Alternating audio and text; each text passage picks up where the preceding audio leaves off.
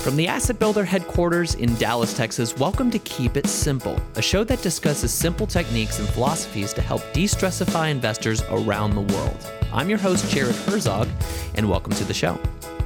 Today, we're learning from our esteemed veteran registered investment advisor, Adam Morse, and our human economic database and fearless CIO, Michael French. And today is one for the kids. Michael and Adam break down investing as though they were speaking to maybe a 14, 15 year old. And this is because the name of the game of investing is time. So the earlier they start, or at least the earlier they grasp it, the better money life they're going to have in the future.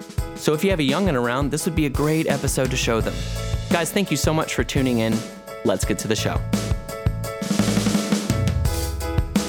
All right, good morning, gentlemen. How are you guys doing today? Doing well. How about yourself? Doing excellent. Doing excellent. Adam, how's it going? I'm awesome. I'm awesome. You're, you're awesome? I'm awesome. I'm better than good.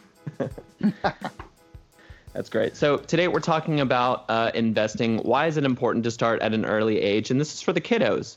So um, Michael and Adam, in all of their infinite wisdom, are going to explain the very basics of investing and why it's important to start at an early age. So, Michael, why is it? What What's the biggest reason that uh, starting early in life in investing is so crucial? I think there's uh, probably two reasons I would give. Uh, one is developing a good habit early, mm. developing those in your kids. If you are a kid, developing that habit early is important. Uh, the second is simply uh, when your money has time to grow, the more time that it has, uh, the more it is going to grow.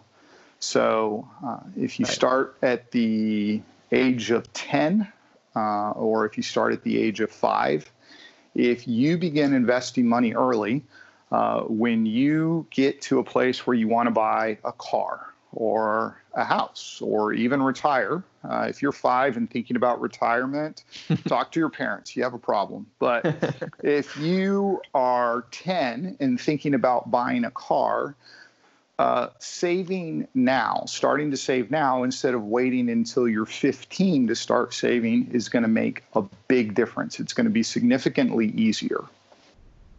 So, Adam, what exactly is investing? If you had to put it in the simplest of terms for even a guy like me to understand, how would you explain it? Sure. So, in my view, if I was to explain this to my kids, let's say, I would I would say that investing is taking the results of your effort, in this case, whether that's chores and they've gotten an allowance, whatever the case is, taking the results of your effort and using it to get to participate in the benefits of other people's work. Right. So if I got $5 for doing my chores, for picking up my toys, if I got to take, let's say, $1 out of that five and invest it in my other friends doing chores, well, if I do that, let's say five months in a row, all of a sudden, every single month, I'm going to have an entire another allowance coming in from the benefit of my friends doing their chores and not just me. So the reason time is so important, it's the scarcest resource we have. You cannot get back last year, the last five years, yesterday for that matter. So the earlier you start, you are going to have such a big advantage because you can't do it again. And I know we're going to talk about compound interest, but the power of compound interest, no matter how small the amounts, is absolutely huge. The one key to that, though, is that compound interest takes time. So the earlier you start, the more power, the more leverage you're going to get using compound interest. Yeah. So essentially, we're saying we want to give you a head start if you're, you know, 13, 14, 15. Um, we want to give you a head start because most people don't start investing. I mean, maybe Michael would know the answer to that. When do people even start thinking about that normally? Uh, it depends on the goal. Like, I think a lot of people think, uh, you know, a lot of kids start thinking about investing when they want a car. Like yeah. Uh, most uh, other purchases for kids, I think uh, I've read some studies, and it's like most other purchases for kids, uh, your kids are going to want, if you're a kid, you're going to want to earn a certain amount of money and then you're going to want to spend it. So I see an item I want, I go and I earn, and then I buy. And the time period is usually so short between those two events that there's not investing. A car is the first purchase that a person makes where you're like, I actually need to save. Usually involves a savings account. Uh, and when I begin saving, uh, I'm trying to get to a big goal that's over 12 months away. And so that's usually the first one that people encounter. Right. So if I, let's say I was whatever at my mid teens and I wanted to try and start to invest and just get my feet wet um, in the world of investing, where would I start? What's something I could uh, pursue in order to learn more about it? Oh, that's a great question. So, I mean, the, the good news is it's a lot easier now than it was when I was coming up, especially when Michael was coming up. Back Boy, then, I think he still had. When was that? I, I, think he still had to use like, I don't know, ponies and horse. We did horse and we carriage did. to get your money across the country. Absolutely, we yeah. invested first car in Model like, T. Dude, my first car was a horse. Oh, was the literal Mustang with a buggy. It was a literal Mustang. That's why you have so much wisdom now, though. You've been through everything. That's right. Um, no, but the, the, good news is for kids today or teenagers today that want to start, there's so many resources at your fingertips. I mean, every single big custodian out there, whether it's Charles Schwab, TD Ameritrade, they all have free, cheap, easy to use apps on your phone, uh, downloadable solutions you can use to get started. Now, the key to that though is you want to make sure you're somewhat educated. You don't want to jump in. So looking that up online. Uh, there's a lot of good books out there that talk about uh, just the basics of investing. You know, whether that's what types of accounts are they, um, are there out there, what are the different types of things you can invest in. Um, I think a good place to get started, honestly, where I got started was just a CD at your bank.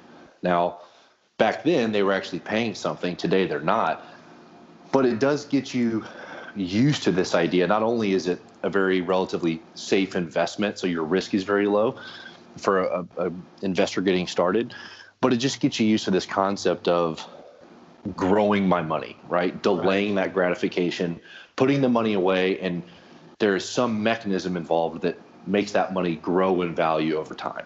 Yeah, exactly. And you know, I think if I had started at 15, you know, you know, so I'm 30 now, and if I had started at 15, I would be 15 years invested by now, and that's a long that's a long amount of time.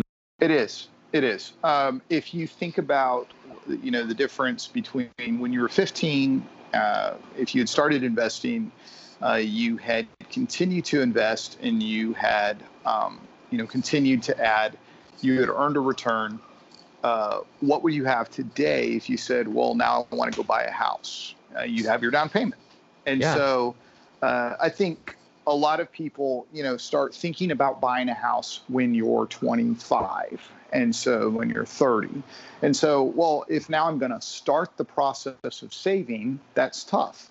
Um, mm-hmm. I think mm-hmm. for parents, it's valuable to try and uh, paint a picture for kids because kids sometimes don't know like well what does my future hold? Well as a parent you can look back. As a grandparent you can look back and say this is what i wish i had known. And so i'm going to sit down with my grandkids and i'm going to help them make these decisions help them make investment decisions teach them talk to them about your experiences and what you've learned and um, help them uh, figure out what's going to be you know optimal for them as they as they grow up. Yeah and you know dealing with money and investing is difficult and take it from me i i didn't really care about it when i was younger but i i sure wish i had because you know it's not even just buying a house or buying a car which are obviously incredible life things but it's buying anything you want. You know what if you have a neat business idea or mm-hmm. um, you want to travel for instance or you want to take a class abroad whatever just having some expendable cash is makes so much difference. And starting at an early age and that's it. That's all you have to do is start at an early age. It's just a big advantage. Wouldn't you agree adam? I absolutely agree. And you know i think michael mentioned earlier the importance of building a habit. And i think right. that's absolutely key and it doesn't have to be any great amount of money it doesn't have to be you know when you're when you're 12 or 14 or 15 hundred bucks, that's like a week's worth of work if you have a part-time job after school or whatever it is. It doesn't have to be that much money. It can be five dollars. It can be ten dollars. Mm-hmm. What it is teaching you though is that that ten dollars can turn into twelve dollars, and that twelve dollars can turn into sixteen dollars. And as you do that, as you continue to do that, you're training your brain to it's that positive feedback loop of understanding there is a reward to delaying myself the pleasure and the gratification of spending this money right now. Now, I know that's extremely hard when you're young because, you know, the concept of time is a really tough thing to wrap your arms around. My kids are young; they're five right now, um, and they obviously struggle with the concept of time. If I tell them they have to wait, you know, 10 minutes after dinner before they have their dessert, they think the end of the world has come upon them. so now, obviously, it gets better the older you get, but when you're a teenager, it's really hard to care about, you know, a down payment on your house. Right. 15 years from now with your with, with your spouse or whatever the case may be. So doing it in small steps and getting started as early as possible, even on really small amounts, it's not about the necessarily financial outcome of that. It's just about building that pattern of behavior and training your brain to understand there is value. There's a lot of value in delayed gratification. Now, Michael, the crux of investing is centered around compound interest. Break it down for us. What exactly is compound interest? How does it work? Okay, so let's say that uh, for every dollar you give me, I agree to give you uh, in return five cents. So I'm going to give you at the end of this year, I'm going to give you your dollar back, plus I'm going to give you five cents. So at the end of the year, you have a dollar and five cents. Well, if you decide to give me another dollar to earn another five cents, and give me that first dollar to earn another five cents, that's simply interest. You're investing. But compound interest is the fact that you had that first five cents that you earned the first year, and you're putting that back into the pot as well, saying, hey, I'd like to be paid 5%, or, you know, I'd like to earn interest on this money that I've already earned. So compound interest is actually, theoretically, just discipline. It's what Adam said the ability to earn money and then leave it there don't feel like because I earned it, I now need to take it out and spend it on something. You earn it, and then you let it continue to grow because other people are working, because you've invested in something that's going to increase in value. And that's really all it is. It's simply a way of earning money uh, by letting uh, the money that you earn earn more money. Exactly. And so the way that most people do this, Adam, is that they invest in something like a stock, a bond, a CD, or even property. So when we're talking about stocks, what exactly is buying a stock and letting it compound interest into greater value as time goes on? Explain how that works. Yeah. So the example I used earlier, um, let's let's switch it up and say that you have a lemonade stand, right? And let's say that I'm busy, I'm in school, or I have to do my chores at home, so I can't be there running the lemonade stand for whatever reason. I'm not the one running the lemonade stand. But you, my friend Jared, are running the lemonade stand. I want to take part in the benefit of running that lemonade stand. Now you have everything you need. You have a table, you have cups, you have your ice. The only thing you don't have, right, is the mm-hmm. lemons for your lemonade. Okay. So you need money. So I invest, I help you get the business off the ground because I can't spend the time doing it. I give you, let's say, $10. So you can use that $10 to go buy the lemons you need to then have your lemonade and sell it. Right. Now, in exchange for that $10, I now am a part owner of the lemonade stand. I'm not an operator, but I'm a part owner of the lemonade stand. Now, as you're good at your business and you do a good job and you know all your neighbors are telling all your other neighbors about how good your lemonade is as hmm. your profits go up as an investor as someone that bought stock in your lemonade stand i get to take part in those profits now there's a number of ways that can happen okay mm-hmm. in this instance if we're going to talk about compound interest most commonly the way that's going to happen is that as jared sells more lemonade and iced tea and he gets more money he is going to pass along the profits from that to the stockholders. And as a stockholder, as someone that gave him the first $10, I get to take part in that. Mm-hmm. Now, compound interest would be instead of taking, let's say, let's say I got a dollar of profit, okay, out of the company. Instead of taking that one dollar of profit and then going and spending it on whatever I want, I take that one dollar and I immediately hand it right back to Jared. And I say, I right. want you to take this one dollar I just earned and I want to buy even more shares in the company. I want more stock. So that the next time that happens, the next time it's my turn to take profits out of the company in the form of a dividend, instead of getting a dollar back, I get a dollar and 15 cents back. And it's it's it's doing that over and over and over. And just like Michael said, you're letting your your returns or your interest, you're letting that earn its own interest, and then that interest earns interest, and that interest earns interest, and so on and so forth. Right, which is exactly why time is so important. The longer that you invest into this company, the more conceivable money you can actually make. Is that yeah, right? Yeah, it's like a snowball. Those those numbers get bigger and bigger and bigger. So it starts off real small, but then there's what's called an exponential curve. So it goes from being a pretty slow rate of growth mm-hmm. on that mm-hmm. compound interest to all of a sudden it starts growing at a much faster rate and a much faster rate than that and a much faster rate than that to where before you know it you're you're way way ahead of where you started and you just have to push through that early time where you know well it's just a to use that example well it's only a dollar that I got right. out of the company what what good is a dollar it's going to buy me you know one tenth of one share well keep doing it and before you know it each time you're going to be taking profits out of the company in the amount that you can buy 10 more shares and then 20 more shares. And so you really just have to put the time in to let that compound interest really take effect. Now, Michael, Will is is he technically invested himself into anything? No, no, no, no. Okay. He, um, both the kids have savings accounts or, or checking accounts, you know, at the bank.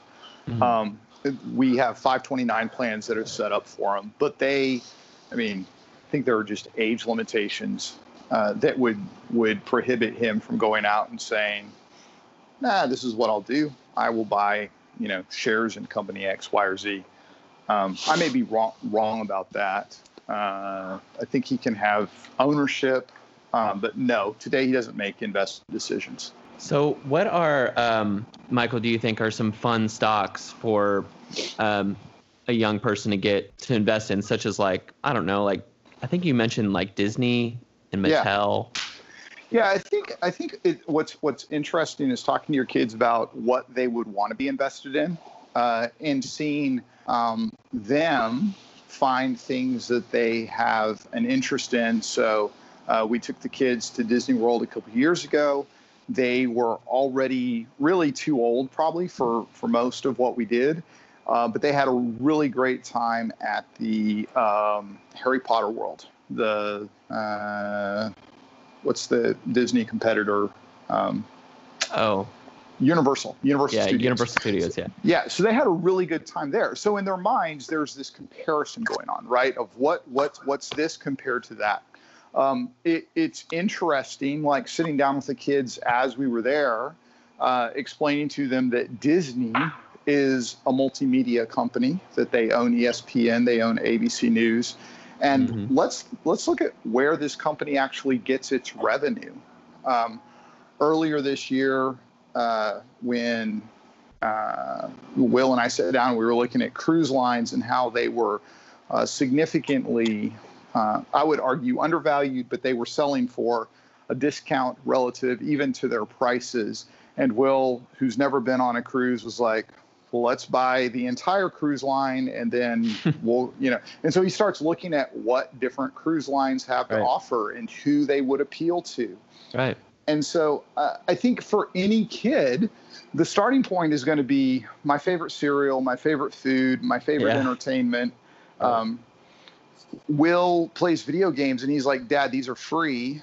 And the other day we were adding up some in game purchases that he had made. And I was like, when you say free, I'm thinking $150 hmm. doesn't represent free over the last. And he was shocked. He was like, wow, I've spent that much money. So it gave him an idea of why a company that's giving away a quote unquote free game is worth billions of dollars And uh, I, think those are things that are just useful for a kid to start to understand. Um, even in the context of, hey, what side of the equation do you want to be on? Do you want to be the, you know, the borrower, the lender? Do you want to be the creator or the consumer? Um, just encouraging to think through those things. Right. So, so far today, we've talked about investing, and investing is the purchase of something with the expectation of it growing in value. We've also talked about compound interest, which is interest that you earn on your investment that is reinvested, and thus each year earnings grow just as your principal does. And the last thing we want to talk about is diversifying, um, which is essentially spreading your investment across many different types of items in order to bet on a swath of things instead of just something individually, hoping it will itself grow in value. But Adam can probably break that down way better than that. Uh, so, Adam, tell us what what's diversification? Why is that so important? Yeah, so diversifying is simply a strategy to reduce your risk. So, again, to go back to my analogy of the lemonade stand, let's say that if I had only bought stock in Jared's lemonade stand, and let's mm-hmm. say that for whatever reason, let's use the coronavirus. Let's say that because of the lockdown, all of a sudden, all of Jared's neighbors now no longer to be close enough to buy lemonade from him. Well, that stinks for me because that was the only thing I owned. That was the only stock that I had. Mm-hmm. So now that stock not only has a lost value, but now there's no profits for the company uh, for me to take part in and reinvest to take advantage of compound interest. But if I had taken that five dollars and I put one dollar into Jared's lemonade stand, and then I had let's say pen pals all over the world, and I could send each mm-hmm. one of them a dollar, okay, in mm-hmm. their lemonade stands, then the odds that all five of those lemonade stands at any one time were producing zero profits or were all defunct is relatively low. Okay, so it's just the idea of taking an amount of money and spreading it around so that all of my upside and downside is not concentrated into one thing. Right, because you never know how much each of those people will make or not make. So spreading right. it out essentially averages out the difference so you're never going too far down or too far too far up. That... exactly right. Exactly right. It just takes the highs and lows and makes them closer together. All right. I think we uh think we clarified investing. Did we not? Is it was that was that confusing or was that good? I think you guys sounded pretty good. hopefully, hopefully we made it somewhat interesting, and um, hopefully we've got people out there who are like, "Hey, uh, I would like to put my money to work. Uh, I'd like to uh, grow up and and be in a position where uh, my money's working for me instead of me just always having to." Uh, work for someone else. Yeah, I would second that. I, I know we're being kind of tongue in cheek, and you know it is a lighthearted conversation, but I do truly believe, as a father of young kids, and just as a you know member of society, I think there's a lot of value in really trying to hammer home these lessons early, because ultimately, if you understand compound interest and the power of it, then you simultaneously understand, you know, how careful you should be with the concept of debt when you look at the world today, there's so many people that um, weren't fortunate enough to learn that lesson early on, and now they have themselves in a tough situation. So, uh, you know, the more people that hear this, um, I hope it's valuable to them. Um, and obviously, anyone that's listening, as always, you're always welcome to reach out. Our contact information for Michael and myself is in the show notes. Uh, so always feel free to contact us if you have any questions or want to follow up with us. Anything to add to that, Michael? No, we look forward to talking to you guys again. Thank you, gentlemen, for your time. It's been wonderful. We'll see you next time. Take care, Jared. Bye, guys.